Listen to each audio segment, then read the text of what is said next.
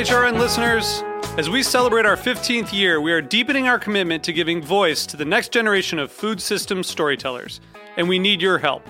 Our internship and fellowship programs help activate new possibilities for underrepresented and underestimated young people through experiential journalism, audio engineering, and production training. Through these unique programs, HRN helps food equity stewards build essential workforce readiness skills that expand their potential and foster economic mobility. Please consider supporting these critical programs. And with a minimum donation, you can be entered to win a dinner for two at an amazing restaurant in one of eight cities and tickets to a concert at a great venue in one of those cities. We have incredible partners across the country who have donated, as they also share our passion for helping to educate the next generation of food systems storytellers. Check out heritageradionetwork.org slash 15 to donate and enter to win today. That's heritageradionetwork.org slash 15 to donate and enter to win today. And make sure you donate before March 31st. Thank you. This episode is brought to you by Roberta's, home of Heritage Radio Network for 10 years. Learn more about Roberta's at robertaspizza.com.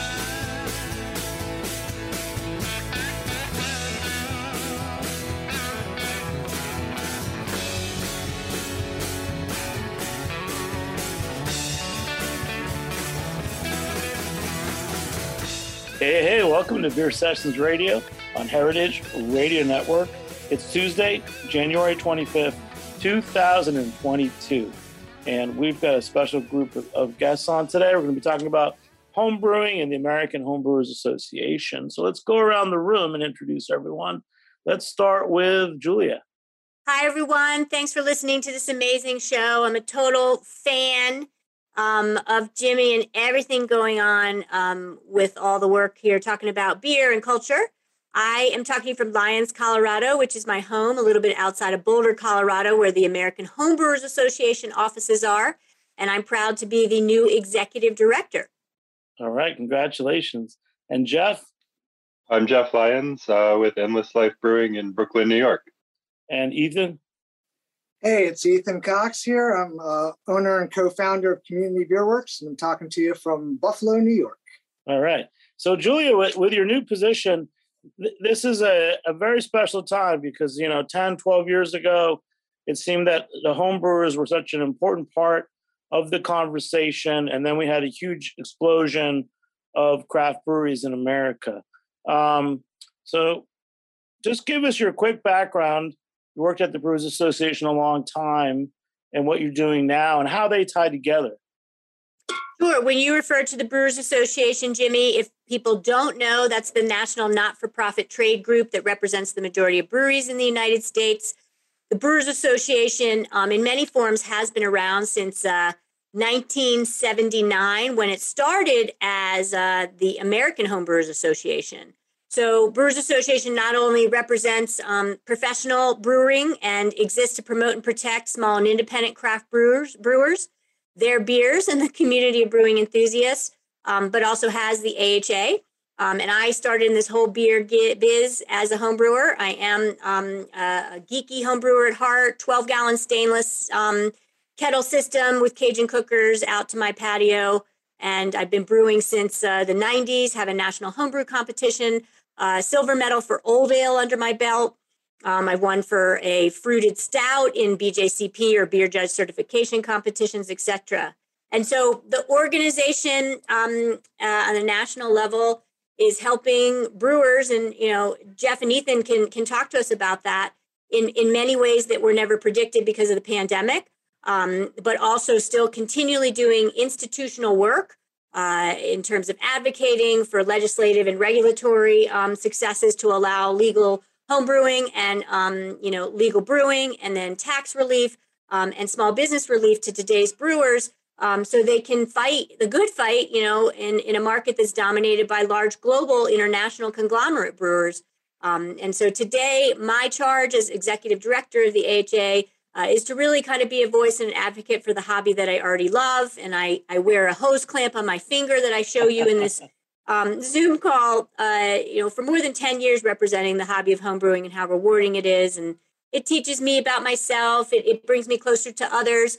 Um, teaches me history, it teaches me geography, it teaches me culture, it teaches me um, to be more in touch with agricultural ingredients. So I really love being a brewer, and and this year 2022 is all about bringing home brewing to the masses in even a more robust way. And I'm pleased as punch to be leading the charge. All right. So just as a good starting point, Julia, what came first, home brewing or craft brewing? Oh my gosh, it's so funny. Um, well, if you talk to uh, historians, and I am not one, Jimmy, we were um, in, uh, you know, uh, Mesopotamic, if I'm even pronouncing that right, cultures, uh, Mesopotamia and whatnot, um, brewing, right? And you have traces of uh, barley that had been fermented um, and converted, uh, grapes and also honey, so mead. Um, in the earliest fermented beverages, but beer was in the mix um, certainly in the beginning on the homebrew level, right? uh, early man and woman were brewing, and that's um, that's my story, and I'm sticking to it. They were not selling it yet. They might have used it for barter, right, um, for trade, uh, especially in Egypt and whatnot. Um, troops over time have been paid in beer for their rations and whatnot. And then after you know the Middle Ages and hops really came on the scene too, you went from gruit ales um, to hopped beers and also much more globally um, uh, the commercial side of brewing came to be and so in the us um, after prohibition then you really get to small brewers that uh, kind of picked up the um, the baton from the small brewers in the late 1800s um, we had 4,100 breweries in the late 1800s. Then you have Prohibition, 1920 to 1933. Then you have Abysmal era, where really in 1978 we had only gotten back to less than 100 brewing companies today you have almost 9000 um, and so you have a very prolific um, uh, advanced brewing scene in the us you also have a million plus one home brewers 1.1 million people homebrew beer 37000 of them are members of the american homebrewers association um, and so it's no longer a what is first or a chicken and the egg more so is what you would bring the conversation to because a lot of brewers and I'll let my brother brethren um, talk now. You know, they're they're homebrewing to to kind of go pro too, and they're tinkering in the kitchen on that first batch to then brew it up on the pilot system to then make it go commercial and brew it brew it more broadly. So a lot of homebrewing still today touches the innovation and um, you know experimentation of what's going on in the commercial side. Yeah, and and before I go to them, I just want to ask you just in specifics of some of your goals you said there's over a million homebrewers, 37,000 members. What do you want to know about these people? Because don't some some of them might brew once a year, some are brewing every week.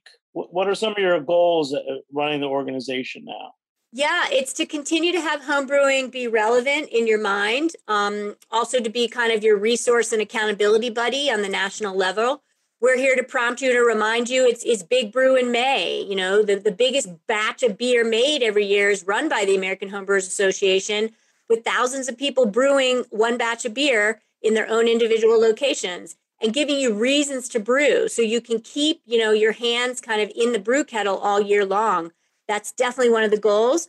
Also, Jimmy, you know, Jeff and Ethan, you can reinforce this, but a lot of today in what came along in craft brewing we don't want to get to that wine side and have beer become too complex, too intimidating, too unapproachable.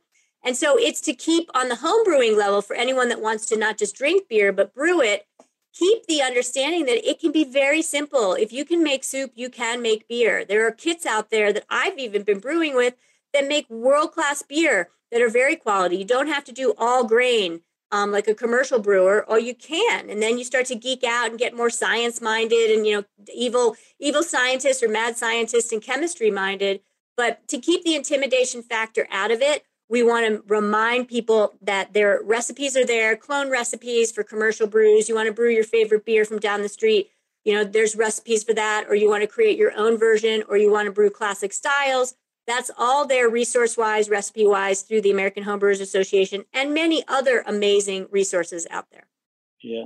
Let's go to Ethan. Ethan, a little intro on you and, um, you know, your journey. I mean, I met you through a New York State event several years sure. ago. The governor was there. You you make some beers like the Whale, which is one of my favorites in New York State. Thanks. Tell us about you. Well, I mean, it ties back to what Julia was saying. Uh, I came through the ranks of home brewing. Um, to me, when I discovered uh, that uh, through my stepbrothers, actually, that beer wasn't something that you had to buy at the supermarket, but rather you could just make it, sort of blew my mind, um, especially my not yet 21 mind. Um, and uh, so uh, my route was uh, through homebrewing. And, uh, you know, also through the formal structure of homebrewing, I became BJCP certified and became a, a homebrewing judge and helped organize homebrewing competitions, everything from the steward level to the judging level um, to actually running the entire shebang. Um, by the time I was done and actually served as president of our homebrew club for a little while. So I think homebrewing is still very, very vital, and uh, and and it's nice to see that there's still that exchange from homebrewing to craft, and then you know back to homebrewing. Yeah. Um, went on to parlay that into founding Community Beer Works. We started making beer in 2012. Um, so we're coming up on uh, coming up on a decade, um, which puts us squarely in the uh, as you were kind of saying. We got started right at the end of sort of the or maybe the middle of the golden age of uh, of craft beer, and uh, we've been uh, we stuck it out through uh, the difficulties associated with the pandemic and everything else still going strong 10 years, almost 10 years later. Thanks for coming on. We're going to talk about a lot today. Yeah. Let's get Jeff on too. So, Jeff, I, I met you as a home brewer and uh, you were part of some homebrew clubs. So, tell us about you. Yeah, absolutely. Uh, very similar to Ethan, very similar to most brewers who are going to tell you their story. It, it definitely all started at, at, at home. Uh, buy a kit and and try your hand at it and just become completely enamored with it and go down the rabbit hole. Um, the one thing I'd like to sort of emphasize that that Julia was getting at, or tangentially, um, I probably didn't start homebrewing for you know nine months or a year after I thought I might want to do it, just because I was intimidated by the potential depth of the science that was necessary. And sort of what she was saying is that there are kits out there that are so easy that if you're intimidated by that, I'd encourage you to just jump right in. It, you know, if you can make food at home, if you can cook at a very basic level, you can definitely make beer. and, you know, now I'm well into the science and, and eager to learn more, but, you know, it intimidated me up front. And I'd just like to encourage everybody to jump in if they have the inkling. But yeah, um, it was your back room at Jimmy's 43 where we were doing uh, doing BJCP classes and you know you've you've been a huge steward for the the homebrew community but yeah, it's still uh, we we moved our Brooklyn Brewsers, uh, one of the homebrew clubs in New York, to Endless Life once once we got open.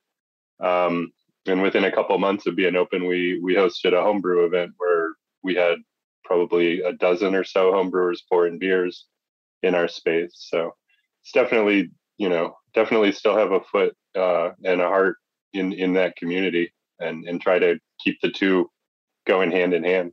Yeah. Hey, Julia. So with American Homebrew Association, just tell us about the the the role that Charlie Papazian played in that, and then also, um, why did homebrewers start making competitions? Like, where did that come from? Sure. Uh, I don't have an intimate knowledge of the beer judge certification program start dates for competitions. Um, but I'll go with the latter of the two first and then talk about uh, amazing Charlie Papazian. um, you know, the uh, the Great American Beer Festival in its early day basically started kind of as a homebrew competition. And that was in the early 80s. And then it evolved into a professional competition.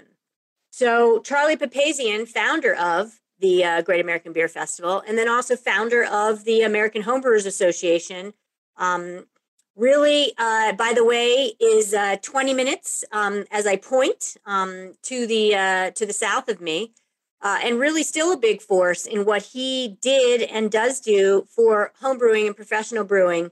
If you want to talk about kind of the the the godfather of brewing, not just home brewing, it really is Charlie um, and some of some of the people that he was hanging out with to do things like in 1978 get Jimmy Carter to legalize homebrewing and allow up to 200 US gallons per family household to be legal that then, you know, we uh, started to all run with and brew. And, um, and, and in Charlie's era in 1979, to celebrate the information that people were wanting and to satisfy the thirst for that on homebrewing, he started publishing Zymurgy magazine, um, which is still published today and, and part of American Homebrewers Association membership. You get it every other month if, if you're a member. Um, so Charlie has done so many things to really see as a visionary what was needed. And one of the things he was inspired by was the Great British Beer Festival. And so when he saw that and he came back and there were fledgling brewers, um, you know, like a Garrett Oliver at Manhattan Brewing Company at the time and not even at Brooklyn yet. Um, or, you know, a Fritz Maytag who really started his work for Anchor in the late 60s and got going in the 70s. Um, you know, or Sierra Nevada that really got its kick going in the 1980s they needed a place to compete against each other, to learn about brands that they were um, in the market against, to um, get judging going so they could get quality feedback. And still to this day, um, you know, we're getting ready to have National Homebrew Competition in Pittsburgh, June, um, the week of June 20th. And I invite anyone that wants to enter the kind of Super Bowl of homebrewing, enter the NHC and you will uh, you know get feedback from beer judge certification certified or higher judges or world beer cup and great american beer festival judges. And you will get um, judged and scored um, you know uh, in a way and comments in a way that uh, is different than any other beer judge certification program um, type of competition. So that's a lot uh, I, w- I would also answer that you know homebrew competitions are a great place to not only get the comments to improve your recipes, um, but also to uh, then um, get motivated to brew that same beer again and refine it. And that's how restaurants, you know, construct their menu. Their menu is not constructed from the first dish that they figure out to um, put on paper. They they they make it, they get feedback again and again, and then they home run it, and then they offer it on the menu. Yeah, that's what I wanted to ask Ethan too. So when you were first, you know, homebrewing and, and coming a brewer, what, was there a moment that there was that you hit this learning curve, like an aha moment, or was there a certain recipe that you made that that the, the lights went off for you? Oh, absolutely. Um, you know, I mean, I, I started with the, the gentle introduction of a kit as well, and uh, did that for quite some time before moving to uh, my first all grain batches. Um, and you know it was a long time before i went from that to you know try to do things like lagers which are a little bit more difficult at the homebrew scale sometimes if you don't have temperature control um, but i think uh, the first time I, I made a beer that was so good that everybody else also thought it was good as opposed to just me um, that was you know that was a pretty nice that's pretty nice moment that's really the feedback you're kind of looking for you got five gallons of it after all. So you do want some help. And uh, and when when other people were like, hey, you know, that's that's actually pretty good. I, that that changes things for you, you know, and you're like, pretty good. I bet I can make it very good or even better than that. So at that point, you know, you start to say, well, what do I have to do to actually make that so that you think it's even better than pretty good? And that's when you start going down the rabbit hole that Jeff kind of mentioned, you know, like oh well what are the little smaller tips and tricks that i need to to know to um to to really nail that? So yeah. Yeah. And then julia as your new role as executive director of american homebrew association what are some of your goals? Like i i know that are you trying to help diversify homebrewing?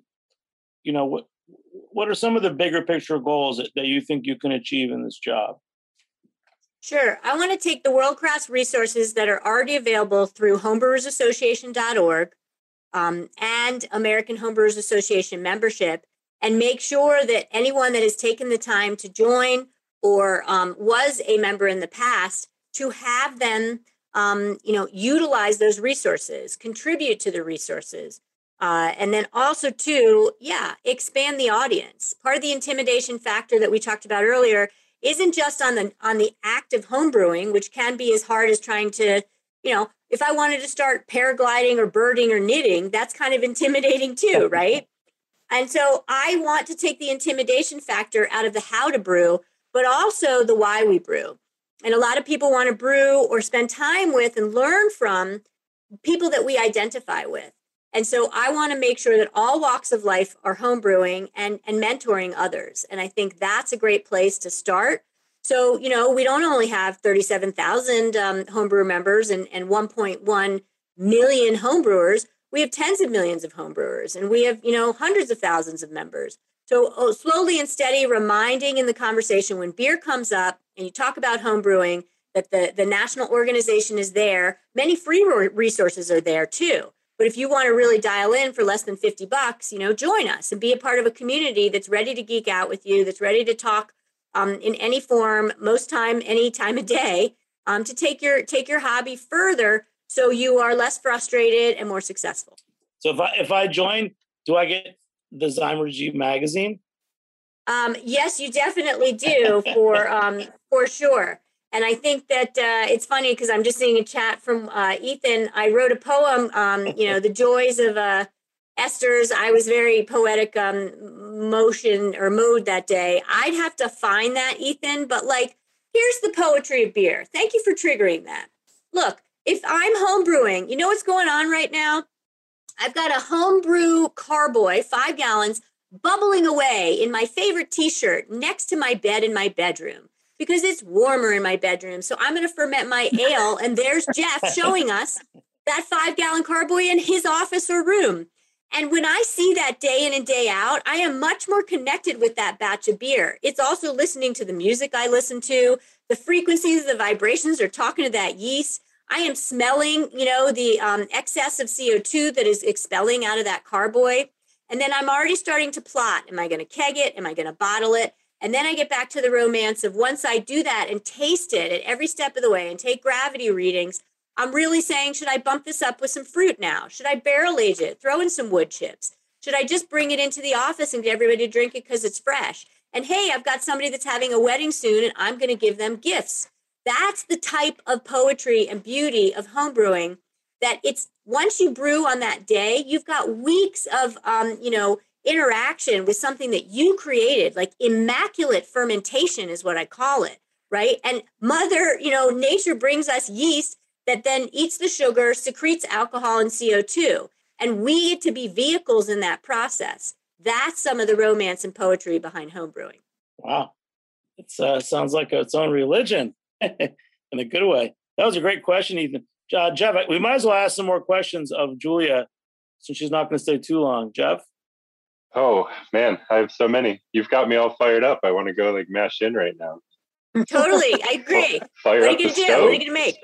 Let's let's go.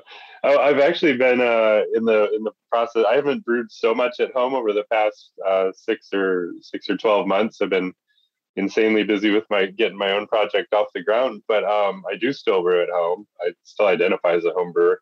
Um, and what I showed you was uh, one of the lambic style, like spontaneous beers um, that I've made. I mean, been going through those over the past week, trying to see what uh, they've been neglected. So I'm trying to see what's still good and what can be blended and saved, and what needs to just see the uh, see the drain. But yeah, no, I I, I don't know. Um, so many questions for Julia. I don't know. Ethan, jump in. Do you have anything? Well, I, you know, one of the things that I've noticed about homebrewing as it's evolved over all these years is that the, you know, when I started, there were maybe 10 grains you could buy, possibly 20 hops, maybe all of three yeasts. And now, really, anything that a commercial brewer can buy, a home brewer can buy. So, what's next? Like, what what more could a home brewer want or expect on down the road in terms of ingredients or equipment or process? I love that question, Ethan. Um, and uh, one of the talks that I want to prepare is what's hot in home brewing. And I'm going to use my travels across the US and also the ability to survey um, American Homebrewers Association members to tell me what's hot. Mm-hmm. But you bring to mind that homebrewing wasn't always um, as easy to do as it was to commercially brew because you have to you would have to buy things in such big batches. Um, right now, it's still really hard to can, for example, if you're a home brewer, right? Um, but in the early days, there were, uh, you know, uh, suppliers or ingredient suppliers like Briess, where they took a stand and said, "We're not just going to make, um, you know, uh, malt for professional brewers. We're going to account for home brewers and sell in smaller quantities." you had companies like White Labs, right? The yeast, we could then pitch at the right quantities and only buy it for five or ten dollars of you know a bag instead of having to buy a huge amount that professional brewers would buy for hundreds of dollars and use that you know eight ten generations at a time so i think we're kind of past that era except for in packaging i'd love to see homebrewers get more options on that level and I often think about too the safety side of things. You can't just like go willy nilly. When you're homebrewing you really are kind of in a manufacturing facility, and you know you should be wearing gloves and eyewear and boots that are heat proof in case you spill. You know, there's a lot of um, things that have happened to professional brewers and home brewers. So safety comes to mind in advancing home brewers' ability to just check the list and know what they're doing to safely homebrew. Mm-hmm. I love that. And then, you know, I just was in Chicago spending time with Randy Mosher and Ray Daniels, two of my mentors, two of the first I went to after Charlie Papazian and Gary Glass, and said, now that I'm at the helm of homebrewing, what should I be doing to help bringing um, bring homebrewing forth? Um, and you know, they both had really good insight. But one of the things that came up when it talks about beer styles is is that homebrewers have really helped establish pretty much every beer style out there not just the typical example um, if you hang in the circles enough to you know have followed the history like american brown ale that came along because of homebrewers in texas and charlie papazian and fred eckhardt and people like that that experimented with an english style and brought it to a maltier place and really kind of uh, you know evolved it and made it american. A lot of that you know has gone on um, and so most of uh, the beer styles today have really been born in kitchens and that's that's still happening. I don't know what homebrewers are going to brew next. I, i'd love for you all to tell me. Go uh, ethan you stick with it because you're doing great. Well you know it's I, julia mentioned something near and dear to my heart and, and you actually mentioned this at the opening of the show. The the whale is a brown ale. And uh, it's a brown ale that 100% was born out of a homebrew recipe not my own but uh, cbw's original brewer a guy named uh, rudy watkins.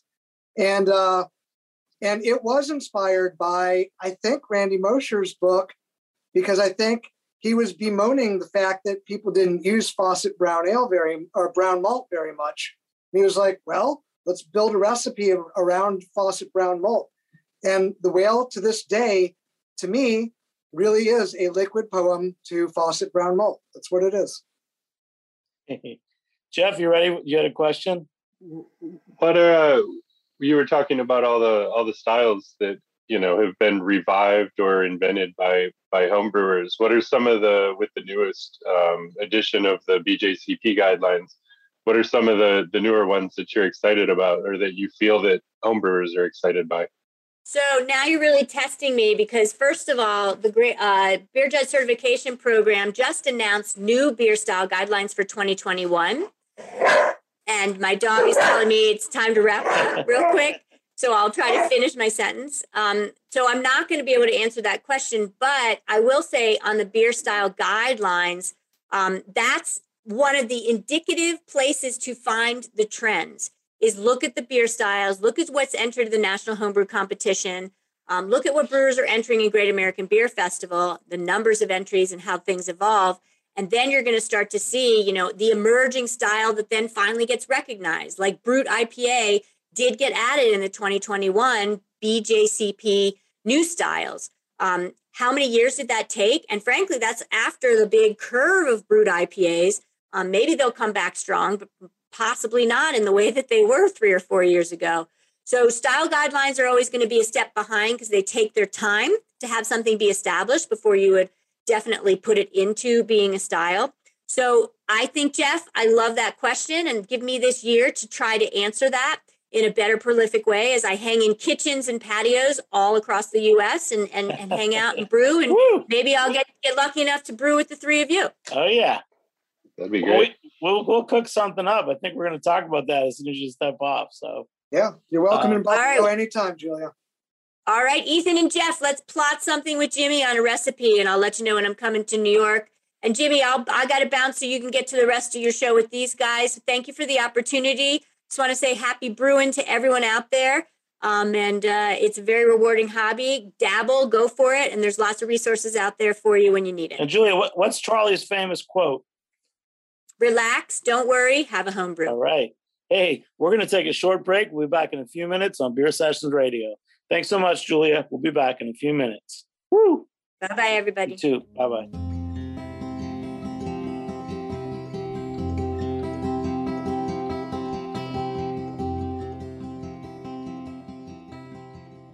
This episode is brought to you by Roberta's, home of Heritage Radio Network for 10 years. Roberta's was founded in Bushwick in 2008 and has become one of the most iconic restaurants in the country. HRN made its home inside of Roberta's in 2009, and together they have become part of the DIY fabric of the neighborhood.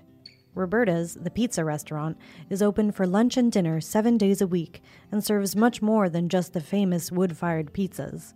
Their team dreams up new salads, pastas, and sandwiches on the regular. Roberta's Tiki Bar is alive and well in the back garden, serving up frozen drinks in the summer and hot toddies in the winter.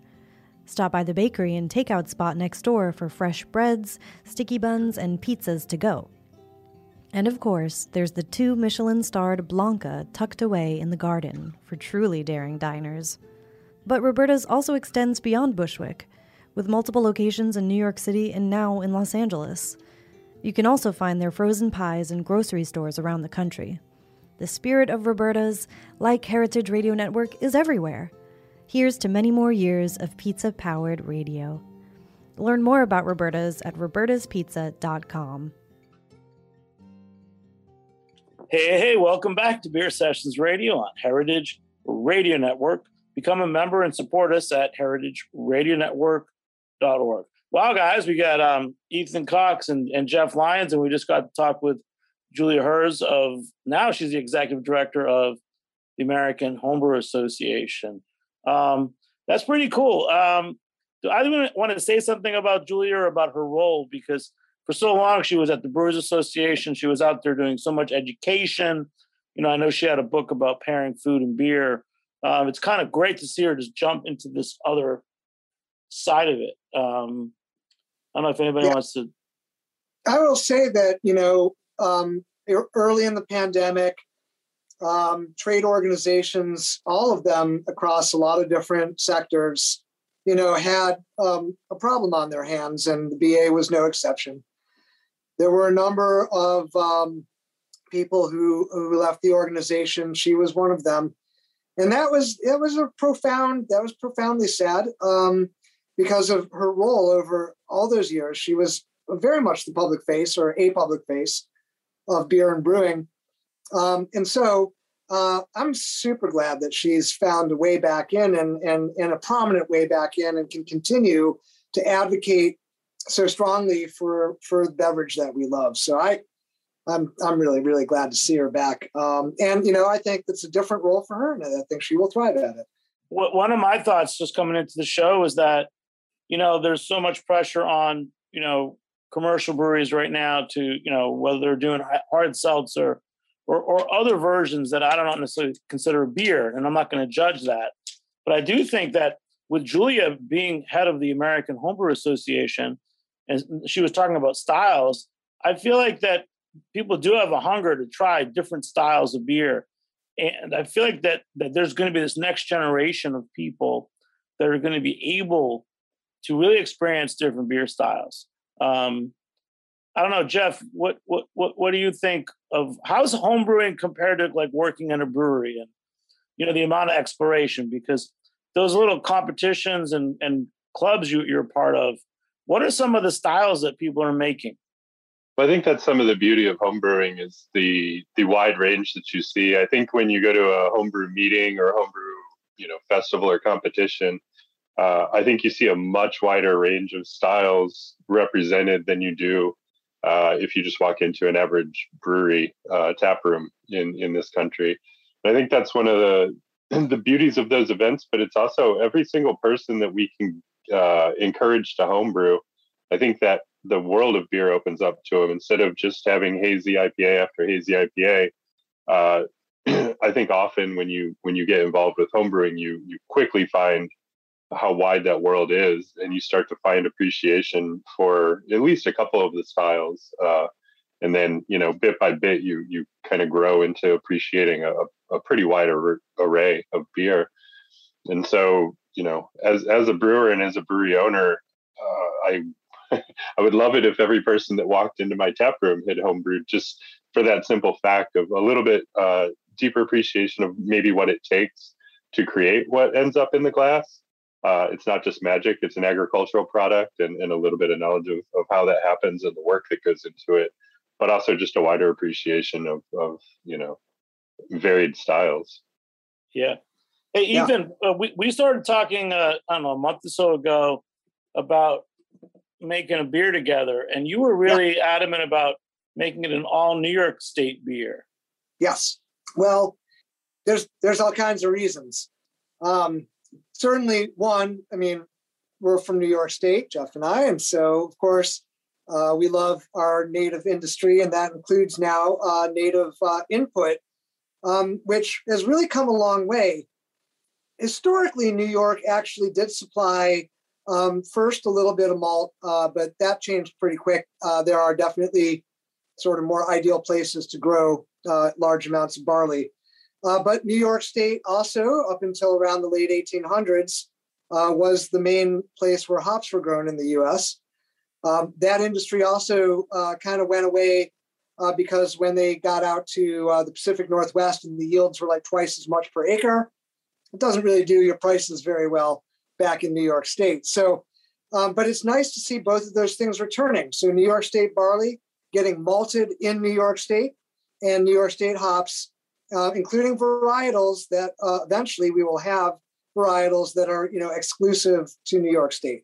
So yeah, I think for Jeff as well as for myself, there is a there is a desire to promote what we've got, and I think what we've got is pretty special, and it is unique. It can't be replicated elsewhere because terroir matters.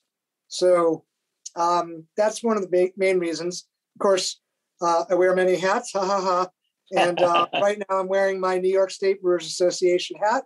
I served on the board for the New York State Brewers Association for nine years. I stepped down from my board position in December.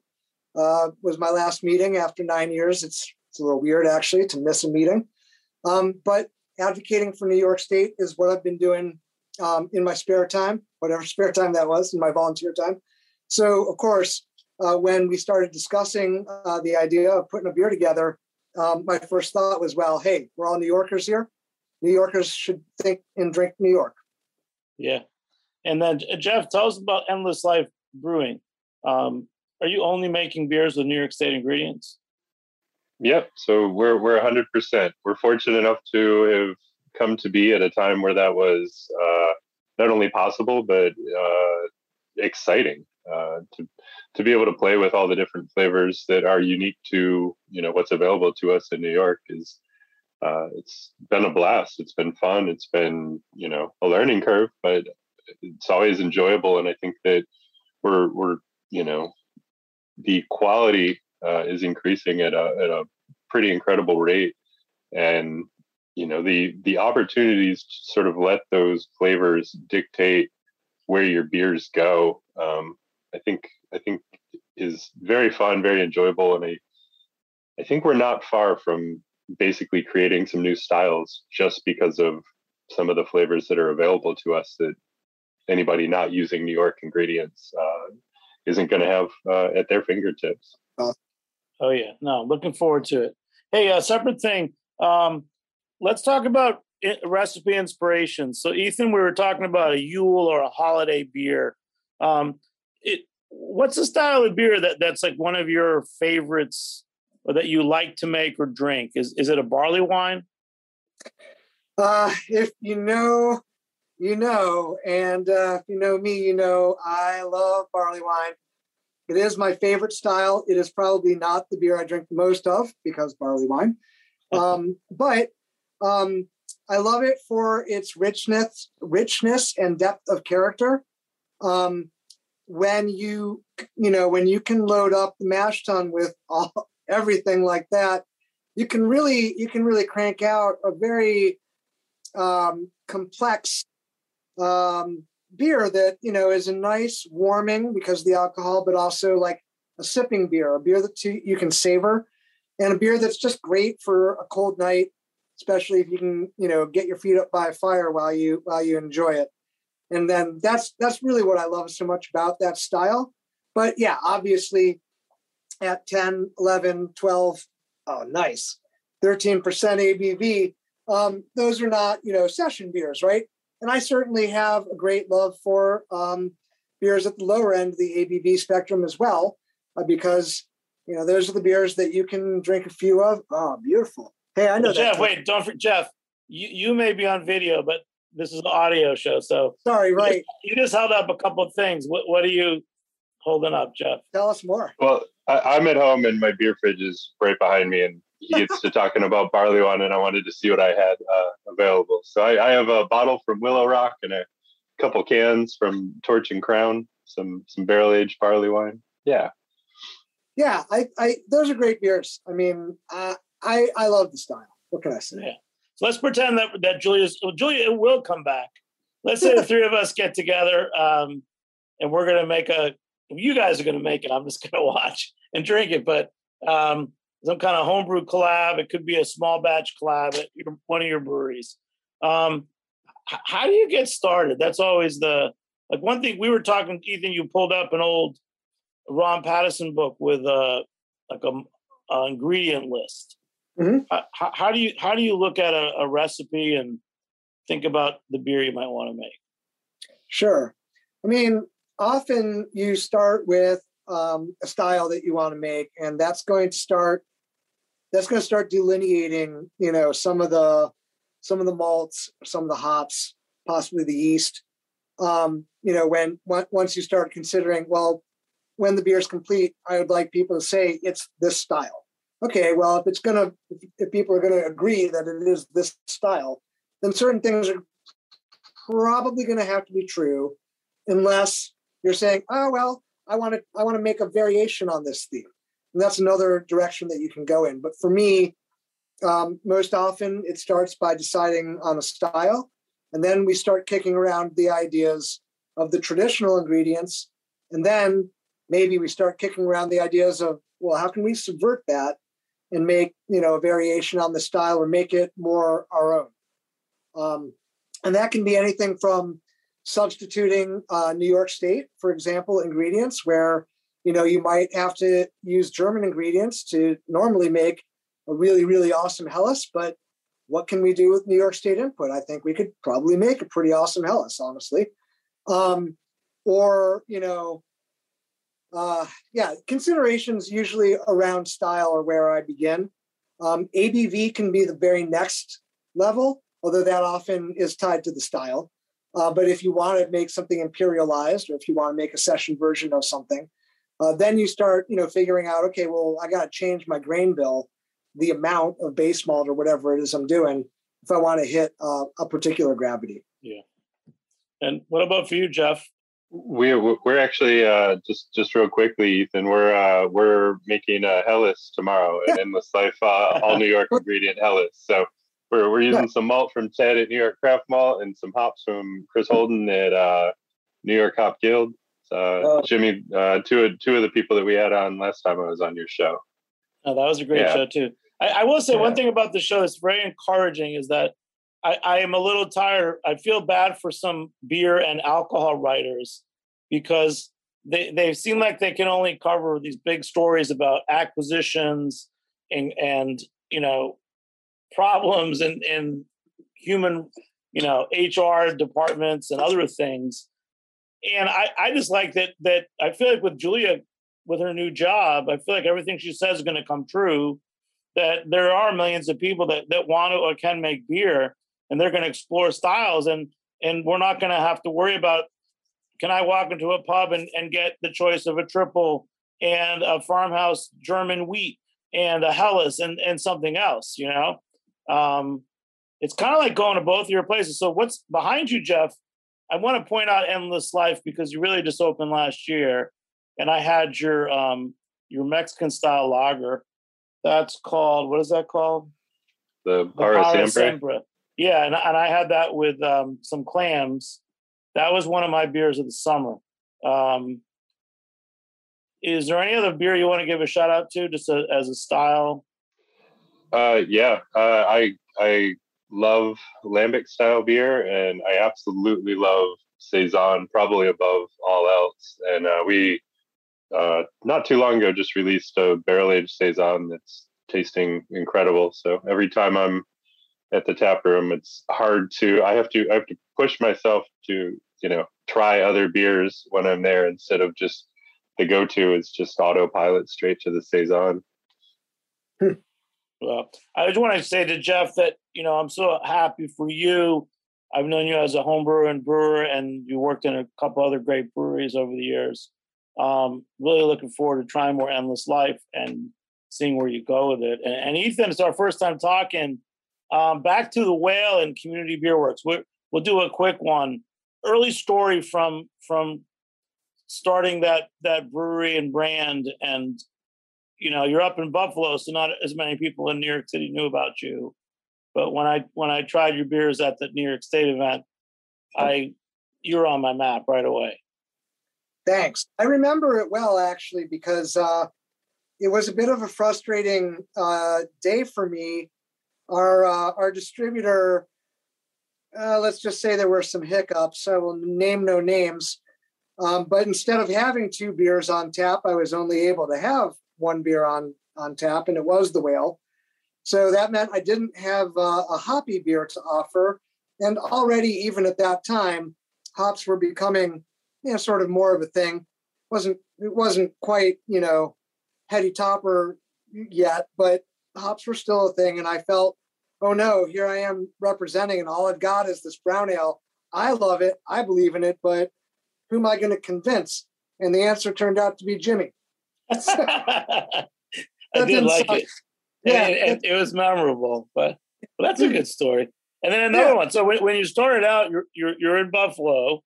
Um, we've talked to a couple guys like like Mike from uh, Thin Man. Mm-hmm. Um, I don't know what you make a lot of beer for sports. Is is there a way to define Buffalo as a brewer? Um, I don't think that there has emerged yet a real uh, Buffalo style. Um, you know, uh, I don't know that there is like anything that you can really call a Buffalo style IPA or anything really yet. Um, that may yet happen, but we definitely have some really great breweries cranking out a pretty decent variety of stuff. And uh, I'd love, I'd love for something to emerge, but it's going to have to be organic. I don't think we can sit around and plan it out. Uh, but I think maybe the day will come when you know, kind of out of the scene, something that's really just ours um, could happen. I'd love to see that.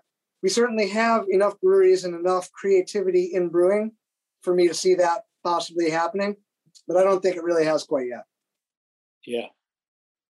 All right, guys. This is such a great little show. We can we could talk more, but I think I think we did it. I, I really wanted to get Julia on, and so so happy that you guys were able to join in, and hopefully, um, like what a lot of these shows lead to more relationships, and I hope that Julia does come out east. I know she will, and hopefully she stops off in Buffalo and Brooklyn and sees you guys. Um, so thanks so much for joining me. Uh, anything last to say, Jeff? Because um, I'm just like, you know, when you're parched and you're like, I just want one of Jeff's lagers right now. Yeah. Nice. So, Thank, thanks for that. Well, I think just real quickly to continue on Ethan's Ethan's uh, train of thought there. I think locally we're blessed with a really wide variety of uh, breweries and beers, uh, beer styles across the city. But you know, I obviously working with 100% New York ingredients. Uh, I have I have I have uh, Jason Saylor to tip my hat to, who was sort of the OG locally for us, and um, Alex Biederman, who's the the head brewer over there, has been doing some incredible things. Um, and I I really think that they're sort of on the precipice of starting to break through into a little bit of new territory there where you know it was just excellent beer that was pretty much to style and i think that particularly with sort of their pub ales like beers inspired by british uh, like bitters esbs best bitters things of that nature um, i think they have a, one or two that are staying true and i think they have one or two that seem to be pushing a little bit in the directions that we were talking about earlier where those new york ingredients are allowing beers to become something new. uh, and forging new ground. So I think locally, that's that's who I look to to uh, sort of put a new foot forward for all of us to be inspired by. Strong rope is absolutely awesome, making great stuff. Yeah. Hey, what are you drinking, uh, Ethan? So um, I figured it would be a sort of a good. I didn't have a regular whale on hand, but I do have Choco Taco whale. It's one of the whale variants that we made, and yes, um, it literally involved a bunch of waffle cones in the mash, and uh, it emulates the flavor of a Choco Taco pretty well, to be honest. And um, coming in at, I'm going to forget the ABV. Let me just look real quick. Oh, 7.8. It's a little stiffer than normal whale as well, um, but it, it holds up. It, it, it brings the beer together. I mean, much like a, a good rug brings the room together. a good rug. I love that one. And mm. I got I'm I've been in Boston area. I'm drinking some Notch. Oh, uh, nice. Yeah, he actually has a like a session IPA, even though we mostly drink his lagers. And what are you drinking, Jeff? Uh, I have one of uh, Endless Life's Kolsch's. It's called Construed to Waste Your Time. And it's about half the size of what Ethan's drinking, which is where I like to keep it in the very sessionable range. Wow. Oh, man. I wish we were in person and we will be again. So um, thanks so much, guys. Thanks to Armin, our engineer. Thanks to Julia, Jeff, and Ethan for joining me here on Beer Sessions Radio. We'll catch you next time on Heritage Radio Network. All right, guys. Woo! Beer Sessions Radio is powered by Simplecast. Thanks for listening to Heritage Radio Network, food radio supported by you. For our freshest content, subscribe to our newsletter. Enter your email at the bottom of our website, heritageradionetwork.org. Connect with us on Instagram and Twitter at heritage underscore radio. You can also find us at facebook.com slash heritage radio network. Heritage Radio Network is a nonprofit organization driving conversations to make the world a better, fairer, more delicious place. And we couldn't do it without support from listeners like you. Want to be part of the food world's most innovative community? Subscribe to the shows you like, tell your friends, and please join the HRN family by becoming a member. Just click on the beating heart at the top right of our homepage. Thanks for listening.